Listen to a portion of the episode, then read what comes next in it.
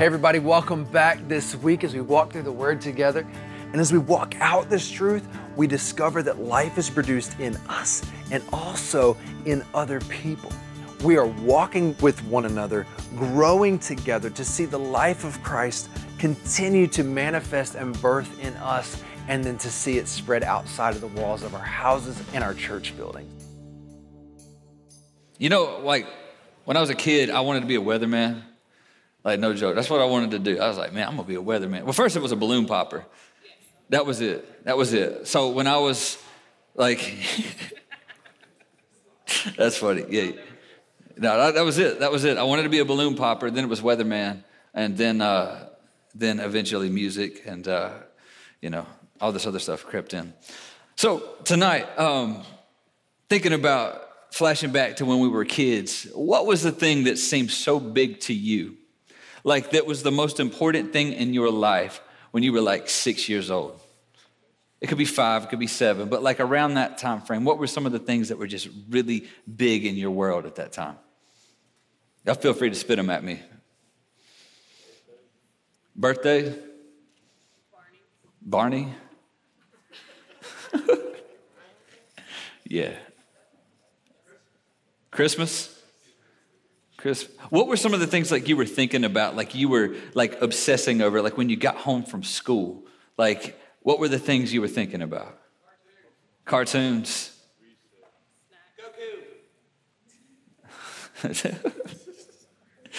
That's fun stuff.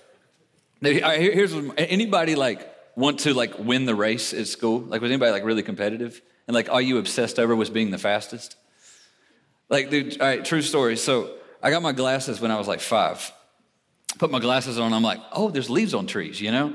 And so uh, so I get my glasses as a as a five year old, but like I'm in, I'm in like the kindergarten age, and there was this kid Jake Campbell, and Jake Campbell was the fastest, and so my, it was my goal to beat Jake Campbell. And one day we were racing around the track, and like literally my obsession was to beat Jake Campbell at this race, and uh, I'm running around the track, and I look and I find that I'm ahead of him, and I turn back around and run smack into a telephone pole, and break my glasses right.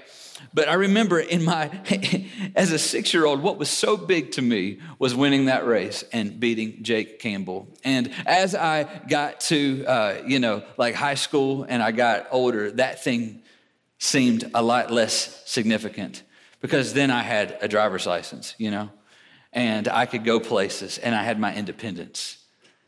And once my independence and going places, you know, like once that became normal and I got married, have a home, have a family, all these other things became the bigger thing, the more, you know? The point of that is, is that there's things in our life that become so big and so consuming at, at one stage of life. And then once we mature and we move forward and we gain a little bit more perspective, we realize, man, that really wasn't that big of a thing and we see what really matters. And my prayer for us tonight is that as we study in Scripture together, is that we get to a place where the thing that becomes so big to us is the same thing that's big to Jesus. The thing that's so important to us is the thing that matches his heart. And so tonight in the Word together, we're going to be studying a passage in Philippians 3 where really Paul says, man, this is the big thing. This is the thing that matters. This is the thing that, uh, that you really need to see that is significant in your life. So we're going to talk about that in a minute. But we're, that, that big thing is citizenship. He starts using this word citizenship in Philippians 3:17 and I want to just process that out a little bit with you on a practical level first. But second question for you, how would your life be different if you were a citizen of another country? Now, you don't have to answer that one out loud, but for most of us, uh, if not all of us, we were born as American citizens. Maybe a few of us weren't. But for those, for, for, for those that were born as American citizens, you just, you grow up and you're an American. You don't really think about it a whole lot. At least I didn't until I left the country. But then I go to the Middle East and I meet a guy who he, he, is, he, he is so desiring of citizenship, period, especially American citizenship, though. And, and I thought about how important citizenship is really, because citizenship has to do with our rights and our responsibility. But there's a lot of people on this planet that don't feel like they have any rights. And so they want different citizenship. I think it was in 2019, there was 44.9 million immigrants living in the US that were born somewhere else. Like that's a massive number. It's a massive number of people that value citizenship, that value rights and responsibilities of being an American. But as I think to my friend, I'm going to call him Cal because it's easier to say than his actual name. I actually can't pronounce his name, so I made that one up. But um, we're going to call him Cal. So I met Cal, legit dude, met him, formed a friendship with Cal. Um, it's a friendship. We, we, we WhatsApp text like once a week, so it's real. Um, but I met Cal, and Cal lives in a refugee camp. Cal fled his country, and in, in the midst of, of ISIS. And he went to this refugee camp, and he now lives in this refugee camp. He's been there for years now. And the dilemma that Cal is in is this is he does not have proof of citizenship anywhere. And so he had most likely had to do some, like he, he goes to this refugee camp, but if he leaves the refugee camp, he is going to have to go through a trial when he goes back to his home country that will then may or may not result in actual like passport and citizenship. And so when I met him and I began to tell him, man, is there anything I can do to help you? Like thinking like, you know, can we send money? Can we do some things to help you out in your refugee camp? He's like, no, nah, dude, like I want to go be your servant. Like, can, can you bring me back to America and just let me be there? Because he had no rights. And he began to tell me, he said, Dude, I have nothing, man. All I have is the tent of fabric. That was his words. He's pretty poetic. He said, All I have is the tent of fabric to my name in this refugee camp. I cannot own land. I cannot work. I cannot do anything. I am stuck here. And the dude is legit like a ghost. Like he doesn't have any identity. And everywhere he goes to, to get it, he's going to most likely be arrested for it and he doesn't have any rights. And even if he does become a citizen of this country, the rights that he has as a citizen look far different than most of our rights. And so I tell you this story not to shame you or make you, you know, feel a certain way, but or, and, and really to marginalize anything either. But but I say that because y'all, citizenship is this massive concept that is woven throughout the New Testament. And when Paul starts to teach and he begins to explain to these people who are Roman citizens that their citizenship is in heaven, he's making a massive statement. I looked this up because I, I didn't really know what it was like to be a Roman citizen. So uh, here's what it says: The rights of a Roman of Roman citizenship are extensive, including the right to vote, to hold office, to serve in the military, to purchase, possess, sell, and bequeath property, to enter into a legal contract, to have a fair trial, and to appeal to Caesar. Y'all, we've been checking out Philippians, and Philippians is part of the, or, or Philippi is a part of the, the Roman Empire. Paul, that um, wrote this, was a Roman citizen. And so, as he begins to talk to these people, he's talking to people who understand what Roman citizenship is.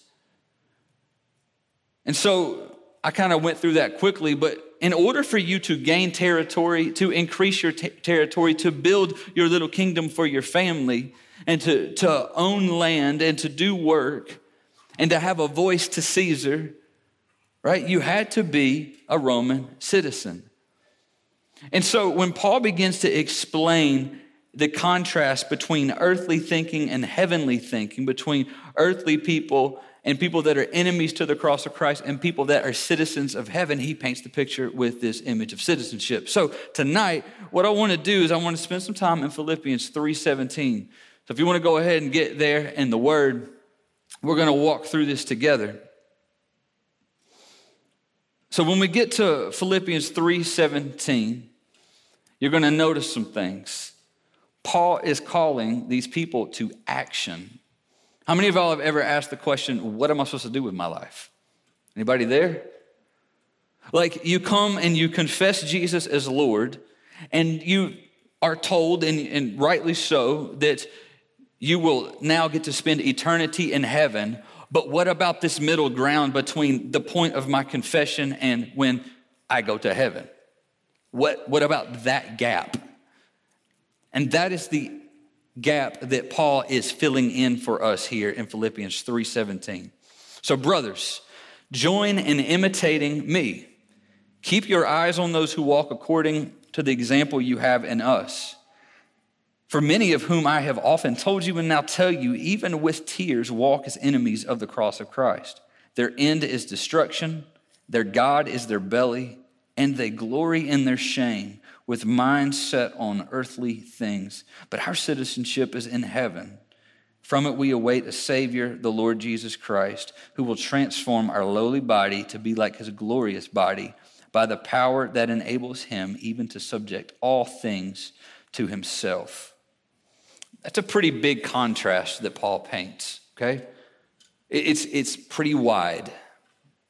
Let me just break this down a little bit for you, okay? So, as he begins, he says, imitate me. Then he uses citizenship. Citizenship is about your right and it is about your responsibility. It is about participation. So he is inviting the church of Philippi to participate in heaven. Okay? How do we participate in heaven? Well, first of all, it's not by doing this. It's so, so he goes to verse 18, he says, For many of whom I have often told you and now tell you, even with tears, walk as enemies of the cross of Christ. What's an enemy of the cross? Their end is destruction, their God is their belly. That means they are, they are worshiping their desire. So whatever they crave and they want, they go after and they worship. Kind of sounds like the culture we are immersed in. And then he says this they glory in their shame. Okay? Y'all, how many times you get on social media and you're scrolling and all the people are bragging about is like the stupidity and the shame and just the filth in their life, right? They glory in their shame. And here's the last part, and this is the one is the kicker with minds set on earthly things.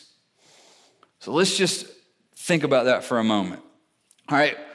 There are some parts in scripture when it refers to the world, it's referring to the sinful aspects of the world. There's other times in scripture when it talks about the world based on the context that it's talking about just the cosmos, just the globe, you know? The blue thing, yeah, that thing, right? Earth. But here, when it's talking about earthly things, I want to quickly take that to like sinful earthly things, but that's not what it's talking about. It's contrasting heavenly things. You see, people that are enemies of the cross of Christ do not have the hope of heaven because they don't have the hope of heaven, then what is the best they can do? It's build their earthly kingdom. So, minds that are set on earthly things are minds that are set on just my career, building my little kingdom for my family, the, the land that I can obtain, the stuff that I can do within myself. And it, it is a, a world centered around me.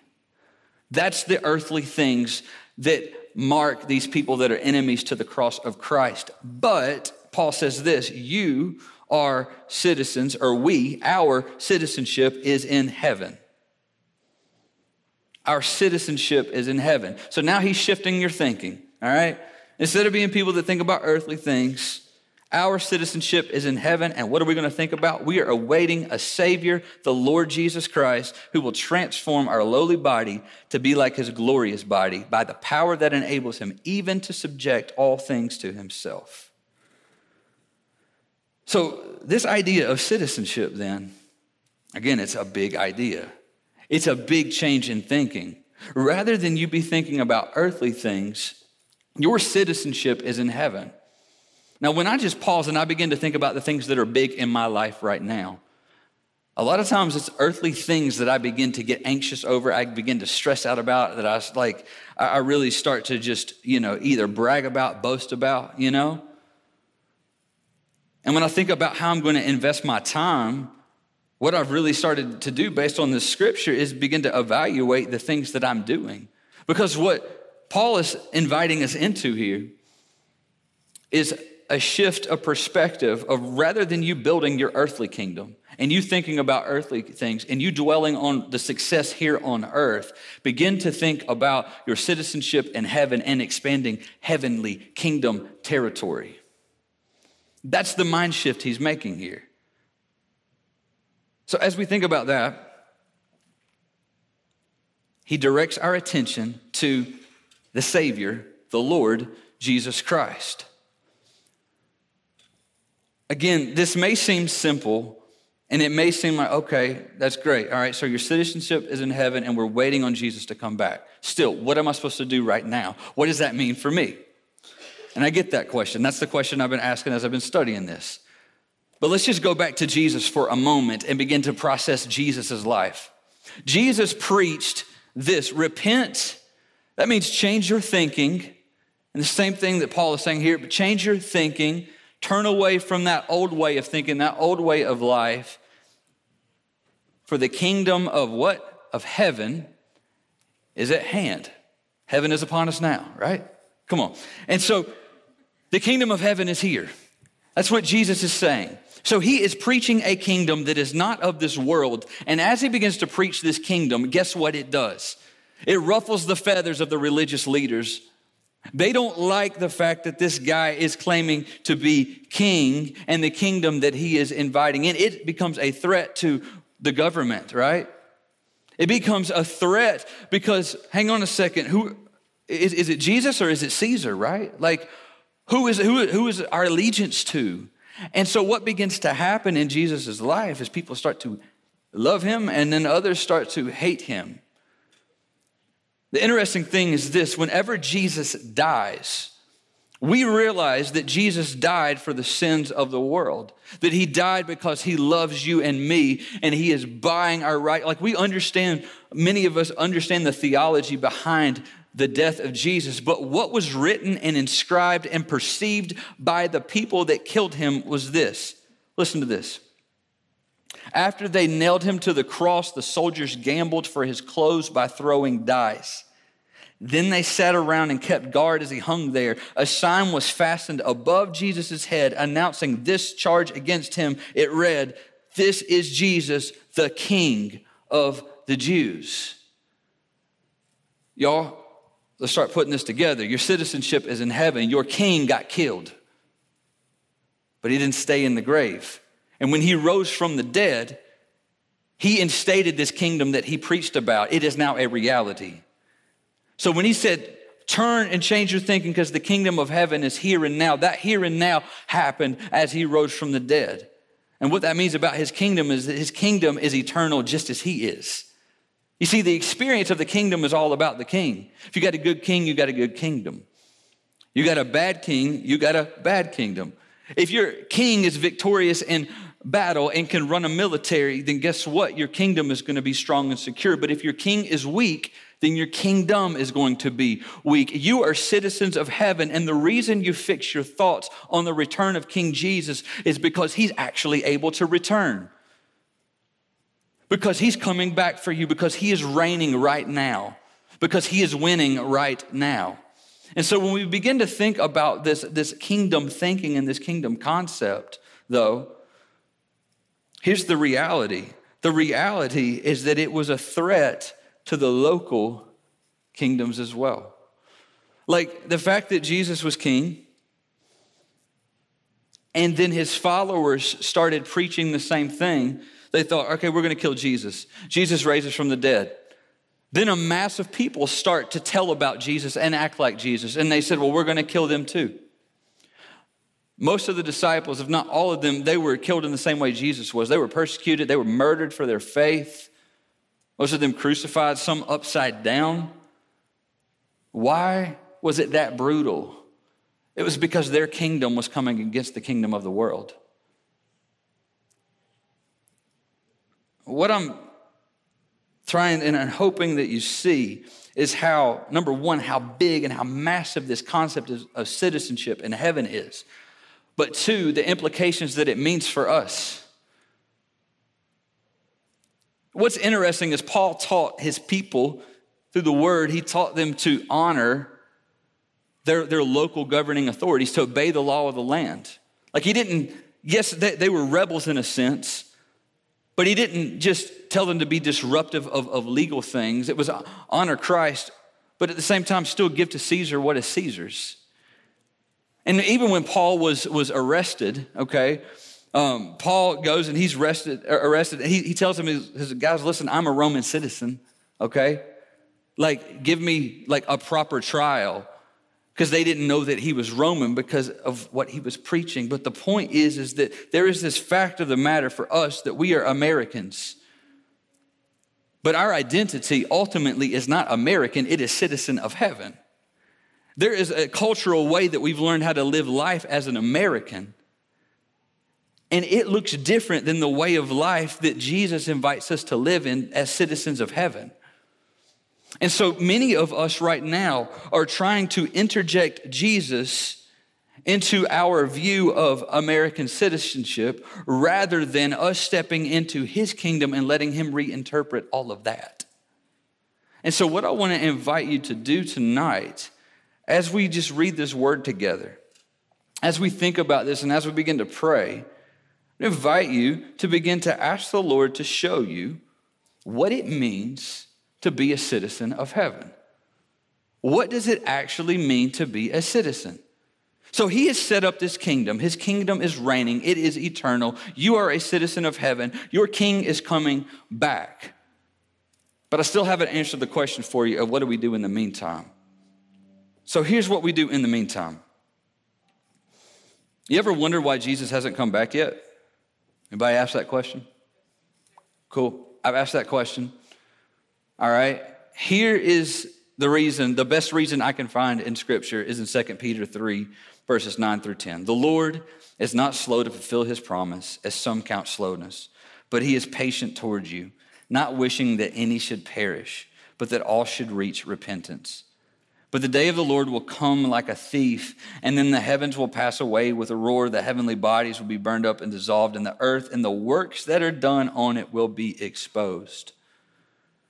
The reason the Lord has not come back yet, the reason we're still waiting on the Lord to return, is because He is being very, very patient with us.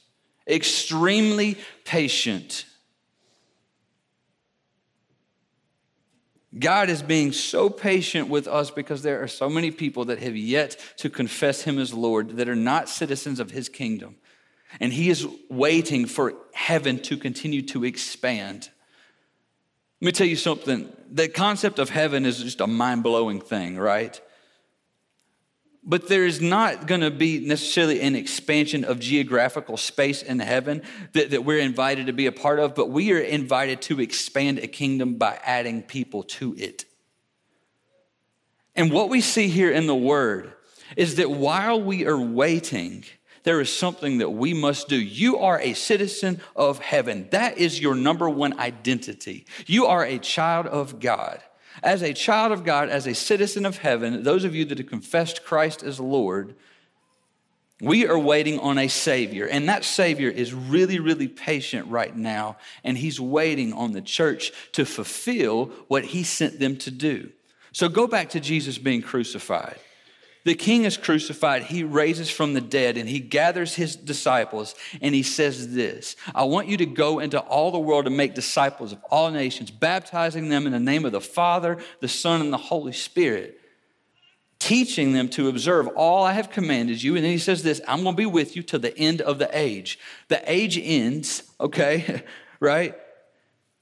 Jesus is going to come back and he's going to gather his people, collect them we are living in the season of making disciples of all nations. We are living in the season of patience where Jesus is waiting to come back and gather his citizens and take them to heaven. So, what does that mean our responsibility is now? It's that we're about what the king is about. It's about that we, we go and that our focus is on making investment in heaven, not just earthly investments. And y'all, here's the thing that's, that's, that's really big, y'all. Listen, if, if what you were doing doesn't matter in heaven, it doesn't matter. Think about that. If it doesn't matter for the sake of eternity, it does not matter.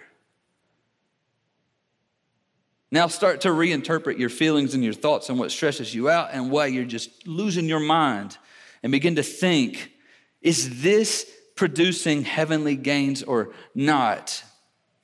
I love the fact that Jesus doesn't leave us hanging, though. He gives us a very clear picture, and he does this in Matthew chapter 25. So let me just sum sum up the story for you, okay? Jesus tells this parable, this story, and he tells this to to his disciples to kind of paint a picture about what they're supposed to be doing in the meantime. And so the story is of a master and a servant. So the master takes three of his servants and he gives them talents. Now, this talent is not like an elephant balancing on his foot kind of thing, not that kind of talent. This talent is a measure of weight. It's like gold or copper or silver, something like that. And so, what Jesus uh, tells, this is in the story, he says, the master goes and he gives one servant five talents, he gives another servant two talents, and another servant one talent. And then it says the master goes away for a long period of time. Okay? Now, this is painting the picture of Jesus going, sending out his disciples, the church forming, and then waiting on the return of Jesus, okay? Here's what happens. Matthew 25, 19 says this After a long time, the master of those servants came and settled accounts with them. And he who had received the five talents came forward, bringing five talents more, saying, Master, you delivered to me five talents here. I have made five talents more.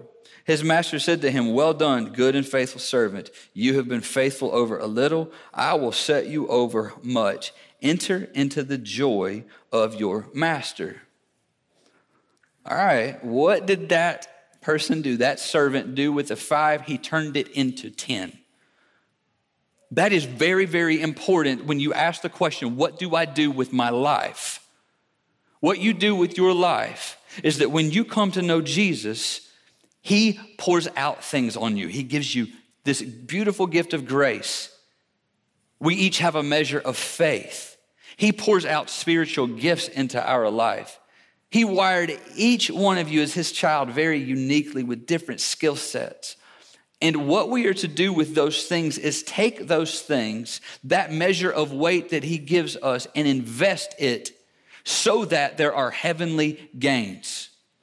When you invest what the Lord has blessed you with, Okay, and I'm not just talking about monetary things here. I'm talking the person that He has created you to be, the way that He has filled you up, the gift the King has laid on your life, that gift of hospitality, okay, of leadership, of teaching, of administration. When you invest those things with your mindset set on the coming Jesus and the hope that you have in heaven, that is when you begin to enter into joy. Y'all, there's a lot of us in our life that are not joyful because we haven't invested what the king gave us. The way the rest of the story goes, the person that was given two turned it into four. Jesus uh, says the master says the same thing to him. Well done, good and faithful servant. Enter into the joy of your master. But the person that was given one didn't turn it into two. They took it and they buried it in the ground. They were afraid. And what ends up happening is the master takes it away from that person who did nothing with it, gives it to the person that turned five into 10, right? And then to that servant, he says, Get away from me. Seems really, really harsh. But the question I have that the Lord laid on my heart is if Jesus were to come back right now and settle up the accounts, what would he find? Because the reality is, citizenship is not only about the rights you have as a child of God, but it is about your responsibility too. And y'all, we have to take our responsibility seriously. We talked about working out our salvation last week. But the reality is this Christianity is not this passive thing where we are given something for the Lord and then we bury it in the ground like doomsday preppers and we wait for Him to come back. Like, that's not what it's about. It is about active investments. It's about entrepreneurship where we take what the King gives us and we invest it with the hope that it produces kingdom returns.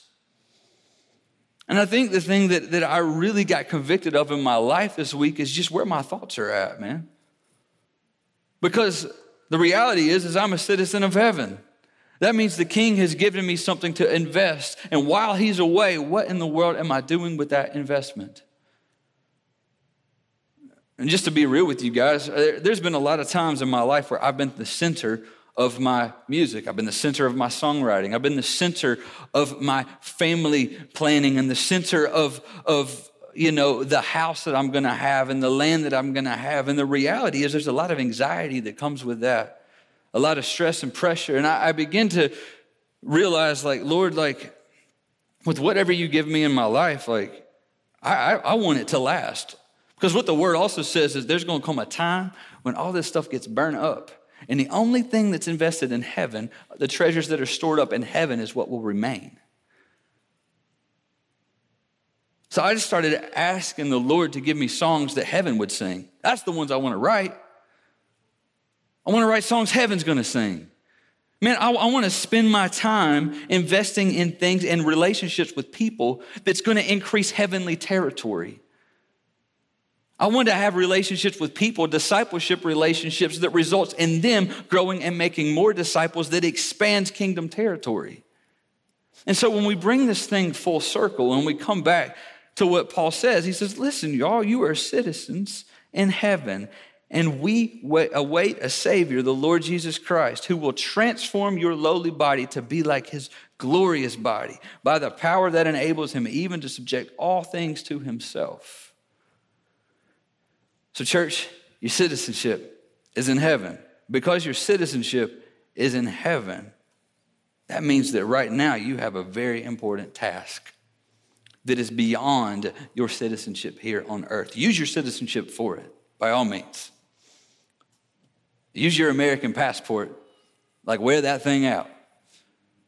But do it for heavenly gains, for heavenly rewards. So, as you begin to process, what does it mean to be a citizen of heaven? First of all, know your king.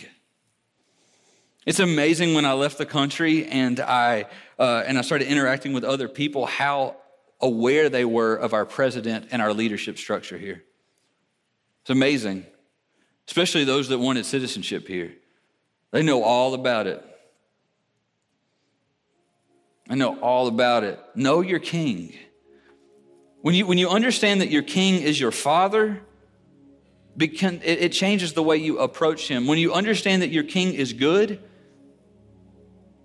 and I encourage you to read the, the rest of, of Matthew 25 there, but when you understand that your king is compared also a shrewd businessman, you know, who is about investing and multiplying what he sows, whose desire for you is to take what he's given you and not bury it, but amplify it. When you know that that's the heart of your king, it changes the way you approach him.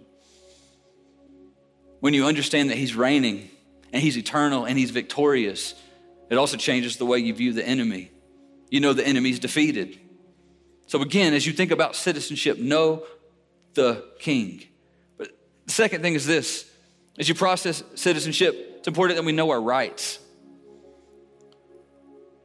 Y'all, you are sons and daughters of the king. That's what it means to be a citizen of heaven. It's your home, you live there, that's your territory, that's your responsibility to increase that. Like you're put on this planet for a little while to make sure heaven gets as, as big and as full of your friends and your neighbors as possible. Know your rights. You're going to have everything that you need. Just look around at the birds, look around at the flowers. You're going to have everything you need. And for whatever you see in your life that you don't have, you ask, and your right is that the Father's going to pour out the Holy Spirit on you. And think about it. Another thing that's super important to citizenship is the military. Man, in the kingdom of heaven, you're given the armor of God to fight against anything, right? The helmet, the breastplate, the sword. You've got the whole armor there for you. Again, that's a part of your rights, a part of your citizenship in heaven. You've got shelter, you've got territory, you got victory. So we know the king, we know our rights, but then the final thing, man, know your responsibility. Citizenship is about responsibility, it's about being active, it's about participating, it's about you recognizing this is mine now. You know, my friend actually just became an American citizen this past week. And one of the things that was important, that was very, very important when she became a citizen, is she actually had to renounce her citizenship in her other country. She had to forego her Chinese citizenship to become an American citizen. She began to realize the weight of becoming a citizen. And she had to agree. She had to go and, and, and, and, and you know, swear by these things that she was going to commit to as an American. And as someone who is a child of God and a citizen of heaven, there is a responsibility that you have. And very specifically, that responsibility is to take what the king has given you and invest that. Invest it. Here's a question you can ask yourself What has the king given you that, when multiplied, will produce heavenly gains? That is your responsibility. Has he given you a voice? has he given you an attention for detail? Are you somebody that just naturally makes friends? Use all of that for the kingdom. And very specifically, let me just tell you what makes kingdom expand. The kingdom of heaven expands when people confess Jesus as Lord. We all have different gifts. Some of you have the gift of evangelism, some of you do not. All have a responsibility to the gospel. You might have a, a like you might be, you know, somebody who's like very administrative, but you are to administrate the gospel. You might be somebody who is very, very hospitable, but you are to create a space where people can receive the gospel. It is all about the gospel. The win is people hearing and receiving the gospel. And y'all, there's one of the things that I've really gotten convicted of, but here's something we got to stop doing. We got to stop with this whole subliminal Christianity mess. What I mean by that is this a subliminal message like back in the old days they would have like like when the you know the film was just a slide after a slide after a slide they would throw something in there that said popcorn in the middle of a movie and make you want to go get popcorn but they wouldn't just very actively just in your face say hey all right stop the movie let's go get popcorn it was subliminal there was this thing that's crept into the church where we don't want to offend people, so we subliminally try to be a Christian. Like we try to just ease into life and just be like, I'm gonna like, yeah, I mean, I'm gonna be nice, I'm gonna smile, and maybe they'll know. Jesus. No, we don't see that in the New Testament. We see very explicit Christianity. If you have, if you open your home to people, they need to know when they come into your home that it is a home because Jesus is a part of it. They need to see on your doorpost, love the Lord your God with all your heart, soul, mind, and strength, right? If, if you have the gift of leadership, that's not just meant for you to grow a business and, and build your personal kingdom. Y'all, it's, it's for you to lead people on their way to heaven. If you got the gift of prophecy, man, the gift of service helps. All of these things are for the gospel. So, what is it that the Lord has given you? Right? That when you begin to invest that, it produces heavenly gains. The measure of success is going to look different. There's a reason Jesus says, Blessed are the poor. It's because the metrics get flipped upside down in the kingdom. It's the reason he says, Blessed are the meek.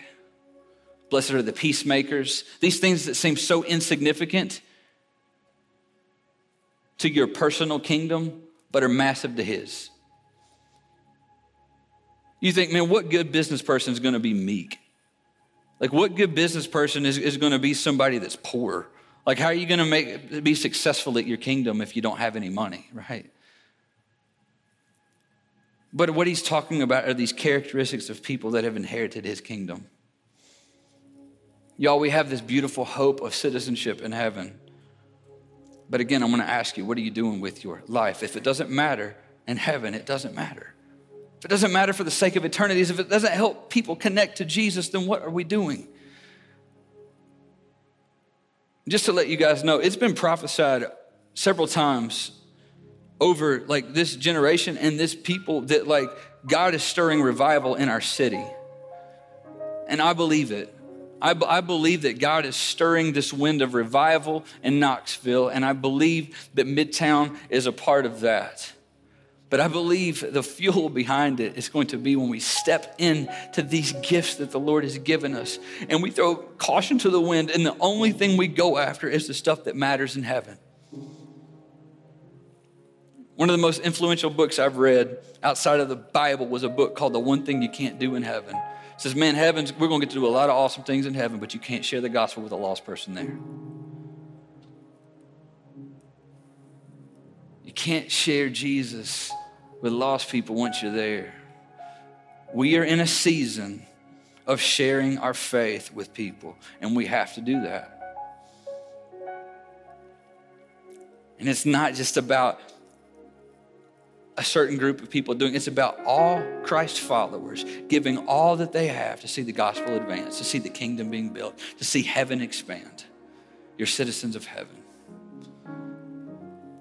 So tonight, as we close, what is bigger to you? What's the thing that's most important to you in your life right now? And I just ask that you spend some time in prayer right now and you give that to the Lord.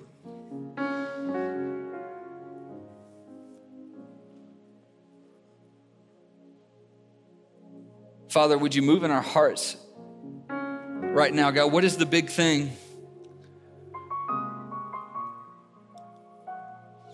And Lord, if it's not something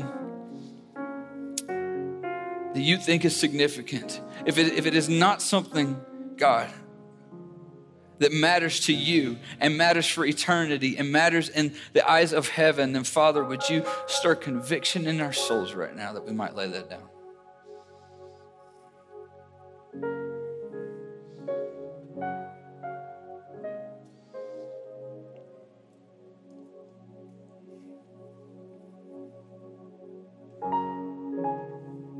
Now, the next thing.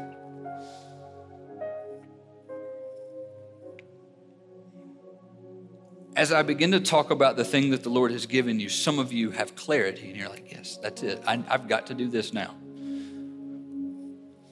But there might be some of you where right now you're like, you know, I really don't know what that is. I really don't know, like, okay, I get it, I'm a child of God, but like, I don't know what my specific, like, significance is.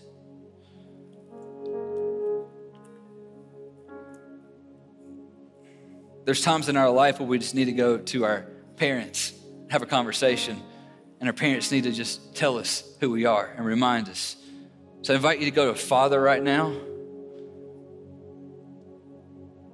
and just ask the Lord, say, Father, would you reveal to me the measure that you've given to me that you'd like to see me invest? Father, would you remind me of who I am right now?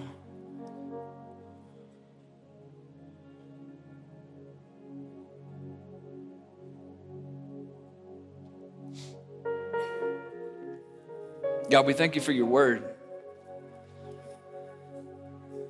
We thank you that you are the reigning king. And Lord, as you call us into action, as you call us not to be passive Christians, but to be very active, as you have given us a clear mission,